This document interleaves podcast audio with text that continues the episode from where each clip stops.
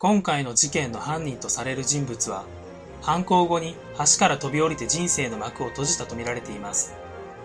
事件の内容に入る前に、知り合いで歩道橋から飛び降りた女の子がいたので、そのことについてお話ししたいと思います。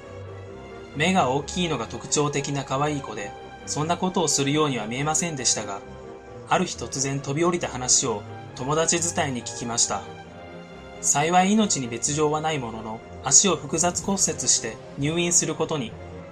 お見舞いに行った時に彼女の横に母親、対面に見舞いに来た自分たち。足が動かせない状態で少し開いて寝ているわけなので、そうすると入院服の隙間からどうしても目に入るんですよね。下着が。もしこれが男でトランクスを履いていたら。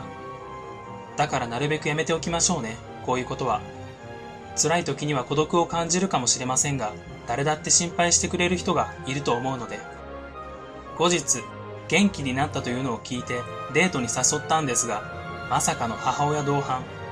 娘をよろしくお願いしますと言われて、下心が吹っ飛んだのでした。めでたしめでたし。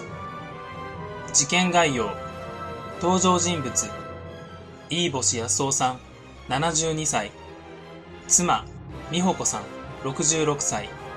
次男、正弘さん、よんじゅうにさい。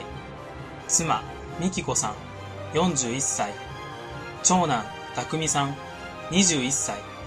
長女、由衣さん、ななさい。喧嘩の仲裁に呼ばれた正弘さんの知人の松岡さん、よんじゅうよんさい。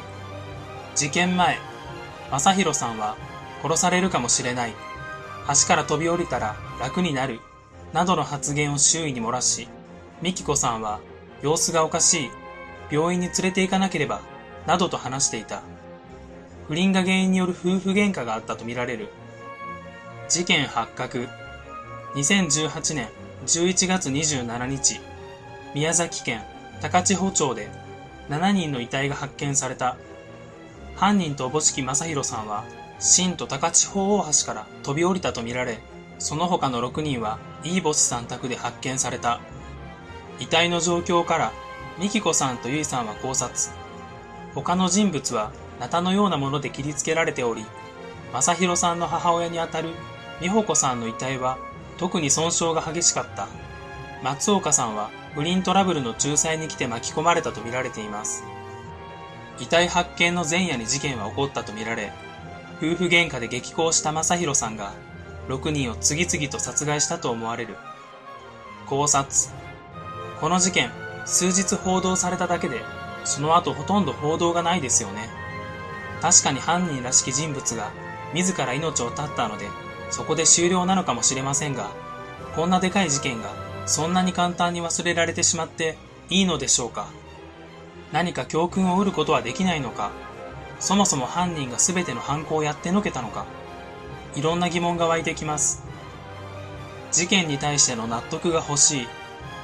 映画スクリームでも動機がないのが一番恐ろしいというセリフがあるように、人間理解できないものが一番恐ろしいと思います。